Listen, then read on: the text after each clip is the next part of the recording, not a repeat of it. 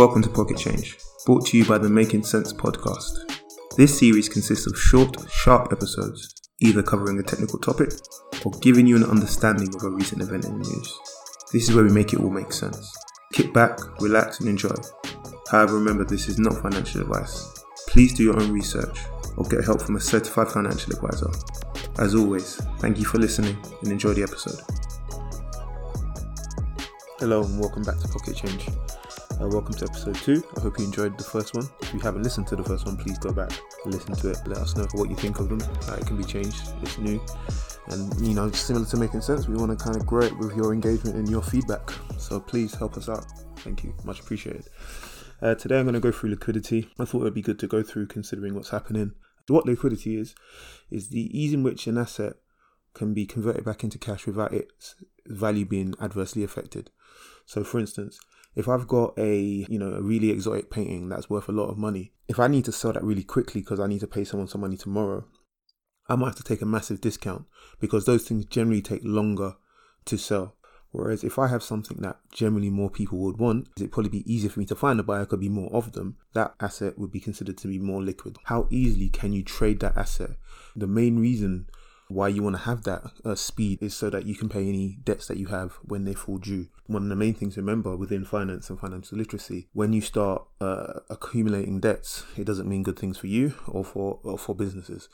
Um, you know, you go down the risk of not being able to raise more debt, uh, then it goes all the way down to people repossessing or you know foreclosing your company because you owe too much money. So you know, generally, you want to be able to pay your debts as and when they fall due, and that's one of the key things in business um, from a liquidity standpoint. And the main reason why I think it's so important, you can be profitable and not have cash. And quite interesting being an accountant, you know, a lot of the early stuff you're taught is very much focused around profit and loss. Um, you have the balance sheet as well, but the profit and loss account, or as it, or income statement as it's called now, was definitely the more the most uh, focused on. Balance sheet, while very important, you know, it was kind of more of a technical thing. Anyway, so with, with liquidity, you know what it is? It's how easy can you convert an asset into cash without affecting its value or without without having to reduce the value a lot to get rid of it quickly. As you can imagine, the most liquid asset to have is cash. You, you know, you can convert cash into cash. Um, however, I could definitely see a time where, you know, say we have negative interest rates, it might be better to hold something else other than cash. You know, it, people may not want cash at some point, but you know now we're going for a tangent. So generally, as you say, as I was saying, so for an asset to be liquid, it generally needs to be more universally used. So the more people that use it or in the market for it, the easier it will be for you to get rid of it. The more liquid it would be deemed. Everybody uses cash at the moment or for now. Um, so that is definitely deemed to be the most liquid asset. And everything is generally converted back into cash and then can be moved on to someone else to or exchanged for goods or services. So there's two types of uh, liquidity. You have market liquidity and financial liquidity, or sometimes known as accounting liquidity. First one, market liquidity. That is basically looking at an entire market. So let's look at the stock market, for instance, and it's looking at okay, how easy is it to do transactions? How that would be measured in the stock market, for instance, is something known as the spread or the bid ask spread. It's basically what are people willing to pay for an asset and what are people willing to sell an asset for. The closer that is, obviously, the easier it is to do transactions. You know, if I'm willing to pay, you know, five pounds and you're willing to accept four ninety five, we're kind of close. Versus if I'm willing to accept five pounds and you're only want to pay me three pounds, we got a gap there and we got to negotiate more. So it's harder to do the transaction, takes longer, it's slower. So yeah, that's market liquidity. Um, why that would be important for you, I think, if you're invested in in that kind of market and then something happens and you need money really quickly like right now you know so for instance you're a musician uh, you can't get onto none of the festivals this year because they're unlikely to happen or will probably be a lot smaller. Um, if you had an amount invested in a very illiquid market it'll be harder for you to get that money out to now pay for your day-to-day living. What i think is important is is understanding of where your wealth is what kind of market is it in what you know how easy is it for you to get back out again uh, depending on you know how much money you need to live day to day. But I think it's just about knowing where your money is and and make sure that aligns with how you want to use your money or how you may need to use your money in the near future. I think that's kind of where I'm coming from. Next point is financial uh, liquidity, and that's essentially looking at companies and it's looking at how you know how prepared or how easily can they pay their debts as and when they fall due. And it's kind of just looking at the total amount of debts that they have and the amount of assets or liquid assets that they have and comparing it as a ratio. So I won't go into it because it's a bit more technical. And maybe we can do a separate one on these. But actually, no, I'll do it here. So you've got three uh, liquidity ratios, which, you know, if you study accounting, you'll be taught at some stage. But I think definitely as a new investor or someone who's, you know, just investing in general, if you're going to invest in a company per se and not maybe a fund, an individual stock, I think it'd be worthwhile for you to understand how liquid they are because liquidity is something people are going to need right now. Unless they're, you know, one of the firms that are, benefiting from uh, what's going on right now, so you know, an Amazon or something like that. I think most traditional investments, especially if you're maybe taking a risk on something that's recently gone down in the hope that it's going to go back up again, I think it's worthwhile understanding how liquid that firm is and how they'll be able to, you know, survive the next 18 months or so. I think that's why liquidity is quite important. So the three ratios are current ratio, and that's essentially taking all your current assets, so any assets that are short term in nature, so under a year. Um, it's generally like cash, money people owe you, that kind of cash equivalent, things that you can convert into cash in less than a year. Let's call it that. So your current assets, and you divide that by your current liabilities. Your current liabilities are the same. It's debts that you have to pay back within the year. Okay. Generally, with all these ratios, you want them to be above one, and that's just that's your current ratio. The next one is known as your acid test ratio, and it's the same as the current ratio. The only thing is, it's more strict, so they remove certain assets that are deemed to be not very liquid. So I think it removes inventory. So yeah, for instance, if you got stocks, you know, in your current ratio, you can include that as a, a current asset because you expect to sell those stocks within the year in the acid test ratio, we're removing that. So we don't care how much stock you have because we think if it's in a real crisis and you need to convert the money fast, you need, you know, what's the acid test? How, quickly can you, you know, react? So you take out inventory because it's deemed to be the least uh, liquid of those kind of current assets. Right. And once again, you want that to be above one. And the next one was a new one. I didn't learn when I was um, studying this stuff, but I saw it today when I was researching. And it's called the cash ratio. And it kind of just removes everything that isn't cash from the current assets. So literally, you're taking the company's cash position and dividing it by their current liabilities or their current debt. And that's pretty interesting because I think right now, yeah, you know, if you got to try and survive the next three months, you know, I'm not, I don't care, you know, about what assets you got can convert in a year's time. You know, I kind of want to know what you can convert right now, if you're being extremely prudent. That is. So those are the three ratios. Um, hopefully you remember those. Um, I'll probably put some visuals on socials so you can see them written down. So don't worry if you didn't. And I hope those explanations made sense. But you know, if you are looking at companies you want to invest in and you're reviewing their accounts, which I think you should, this is the kind of stuff you can start doing. Um, there may be some of these investing platforms do this stuff for you, but then even if you see it, you know what it is.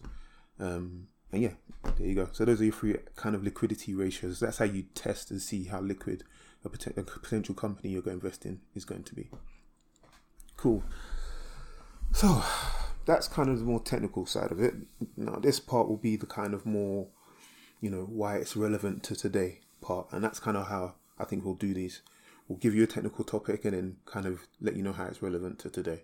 Cool. So there's several sectors at the moment facing big uh, liquidity issues. Um, the property industry, most people are working from home, which means offices are empty, which means companies are saying, "Hey, we no longer need these."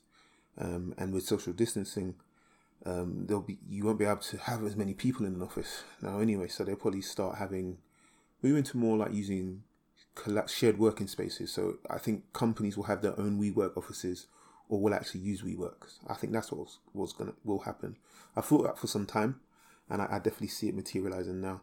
So I think there'll be less need, less demand for offices. So it'll be vacant. So I can imagine, you know, Oxford Street, Central London, you know, Liverpool Street Way changing, um, maybe becoming residential blocks or some other use of the property, but it won't be offices. Um, there's just going to be less offices in the future, I think, for sure. Um, travel industry, um, mainly business travel. You know, uh, a lot of companies just aren't traveling um, and are kind of thinking of doing things over Teams rather than sending people on expensive flights. Me personally, I think that will come back. I think both of these will come back to some degree because while you can replace property and travel with you know Teams or Zoom or you know Skype or whatever it may be. You shouldn't be using Skype in this day and age, by the way. Physical interaction, I think, uh, I think it's going to be needed to build like culture and camaraderie within a business and within a firm. Um, so I think, like most things, you know, everyone's going to rush and you know go straight to putting everything on in, in teams, and eventually have to start doing more face to face as they realize it's harder to manage those things. But that's just my view on it anyway. So don't listen to that if you don't think it's right. But anyway. Uh, restaurants. Uh, so at the moment, obviously, we got locked down. No one's going to restaurants. Um, like most industries that are impacted right now, they could, you know, kind of make up for this by selling more online. So doing more business on Deliveroo and Uber Eats, and you know, they could argue that there's more people at home. You know, I think yeah, it's tough because you know, obviously Uber Eats and Deliveroo take their cut, so I don't know how easy it will be for them to replace the, the, the money used to earn in their restaurants with simply just doing more on Uber Eats. I don't think it's as easy to switch from one to the other. I think you have to be good online to do that. But anyway, then you have influencers. So this was an interesting one. Uh, Pinterest have actually reported uh, a drop in revenue, and it's mainly because people aren't advertising at the moment. Uh, people aren't spending at the moment uh, because you know they're trying to preserve their cash. Um, so yeah, there's less people aren't buying, people aren't advertising. You know, there's less marketing budget right now, or, or you know, if you're a finance director, that's maybe one of the budgets you're stripping back right now. So anyway, people aren't advertising on Pinterest. They're not going to be advertising with influencers that much. So you know, influencers, um, any live events they would go to, obviously, and that's going to also impact uh, musicians, which was a very interesting one for me. Um, you know, I have a feeling that there's a lot of musicians, a lot of famous and big musicians who are wholly struggling right now, uh, especially depending on how they earn their income. You know, from how I look at it, you have people that maybe earn a majority of their income from streaming and they're probably doing really well right now. And you'll have more traveling acts that earn their money from live shows. And right now, there's no income for those guys. Now, you can say, and me and John had a conversation around this, that they could, you know, offset that by doing more streaming because there's generally more streaming going on at the moment. I'd imagine anyway. I haven't seen any figures, but I imagine there are. But once again, the same thing with the restaurants. I don't think it's you know will be as easy to flip. I don't think it'll be a one for one personally, but you know that would be interesting to see. But definitely how they earn their money uh, will be impacted, and I think quite a few of them will actually be struggling. Full stop. Uh, bringing it out to a more you know everyday level. I think contractors as well will be uh, impacted, especially depending on what kind of contractor you are. If you work on more discretionary type projects, or you know, I think spending those areas could fall as companies decide to reduce how much you know they're spending on capital improvements and kind of more research type products uh, projects so and start focusing maybe more on efficiency projects to you know cut costs or be able to scale cheaper or how to transform their business to react to what's going on at the moment. Those kind of projects might still be going, but you know, more exploratory kind of projects, looking at ideas and stuff, may get dropped out. Uh, so yeah, if depending on what kind of contractor you are, yeah, definitely the next I don't know three to six months to however long this could go on could be a bit hard. Um, but yeah, you know, if you've been financially prudent, you probably built up a buffer and you should be good. And good luck to you out there. One thing I was thinking, or question I asked myself is, or a question I thought somebody may ask was, why don't companies, big companies, just keep large amounts of cash? You know, I saw a meme a little while ago. I actually reposted, um, saying that you know most of these big companies are struggling to survive for the next three months, but you expect everyday people to have three months' salary saved up. And I think it was pretty interesting. Uh, simply because you know I'm definitely an advocate of building a rainy day fund. I think you know it's one of the first things I think somebody should do on their financial financial literacy journey is build that rainy day fund. That um, I think it provides you the freedom to do certain things, which is so important in life. But once again, that's just my opinion, my hipster opinion. Bear with me. But yeah, I do recognize that for some people it's not easy. You know, uh, for some people it's not easy to do that. The, the, the cost of living compared to what they're earning just doesn't allow them to save that amount. Um, and and you know one of the things that's kind of being looked at now uh, is universal basic income, which we spoke about years ago, a year ago, should I say, not to be too dramatic. Um, and I think we're looking at a lot of things that we thought were ideas six months ago. People are asking the question again, you know, and universal basic income is one of those, you know, a way to give people some extra cash, hopefully that they would save and build that rainy day fund. Some people won't, but we'll see. Um, but yeah, the main reason why big firms uh, wouldn't have large amounts of cash just on them. Some do, so the likes of I think it's I think Amazon are quite got a lot of cash. Apple have got loads of cash, and and right now those are the businesses that will do well because you know where things are going for cheap, they've got the cash to service their debts and, and buy cheap assets, so they should generally be doing fine. And anyone who's in a good cash position right now, it, you know, is doing very well. You know, so if you have been able to get yourself into a good, good cash position, well done. Keep focused and let's see what else we can do. You know how you can take advantage of what's you know about to happen. But yeah, here's the reasons why some wouldn't be. So they don't generate cash. Uh, a lot of companies um, can be very successful but don't generate cash. Uh, the likes of Uber, Lyft, uh, Tesla. You know, some of these big companies, the only reason they survive is by raising new investment. They actually aren't profitable. So they generally have to raise capital or raise new debt. That's how they that's how they survive. And the idea of that is people are investing because they think at one point they're going to be really big and become uh, profitable and, and, and start generating cash sometime in the future. Uh, the next one would be they do generate cash, but they, they invest it. Depending on your view of life or of business, you might think it's inefficient to keep all that cash in the bank. You, you may think that it should be out there doing something to make the business better for the future or to make the business earn more money. So you'd be investing in either doing new projects, buying new businesses, or just investing in something, You're you put in the money somewhere where you think it's better than just leaving it in a bank, and that's similar to you know kind of what people get told to do as well. You know, you know, you got people that've got hundreds of thousands, millions of pounds in low interest accounts, and you'll have financial advisors telling them to put it in investments because it, it could earn them more money. So it's a similar kind of principle. The next one would be they generate cash, but they don't manage it well. Like a, a simple example of this is that they pay their suppliers a lot quicker than the customers are paying them. So the money's going out the door faster than it's coming in. Your balance of cash is only going to go one way, which is down, which means you'll have to take out more debt. And that's kind of why you'll have big companies that have been around for years, are profitable, you know, really established, but are struggling when it comes to having cash for the next three months because they've just survived on, on debt or, you know, or various other types of things. It's not on the amount of cash they have which is very interesting. Another thing about business, you know, a lot of them don't actually have much cash.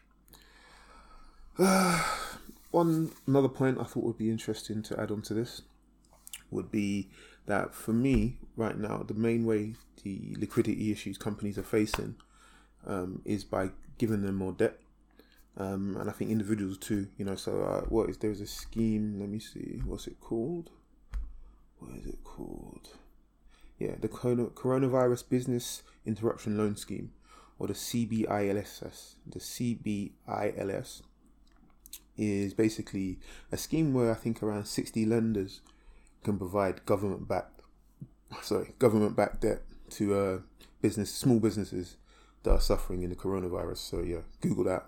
You know, you're a small business, uh, you can go on the .gov.uk website and then I actually have a link for this. You can fill out this kind of questionnaire, and it will let you know what you could be eligible for uh, with help with coronavirus. So I'll put that in the, in the show notes. But yeah, my concern there is, you know, as much as I imagine a lot of that debt will be cheap right now, um, just amassing a large amount of debt, what does that do to the company's health, financial health in the future? And I think it's the same issue that we need to ask as a country because generally a lot of these schemes are being funded by the UK taking on more debt, or that's the expectation.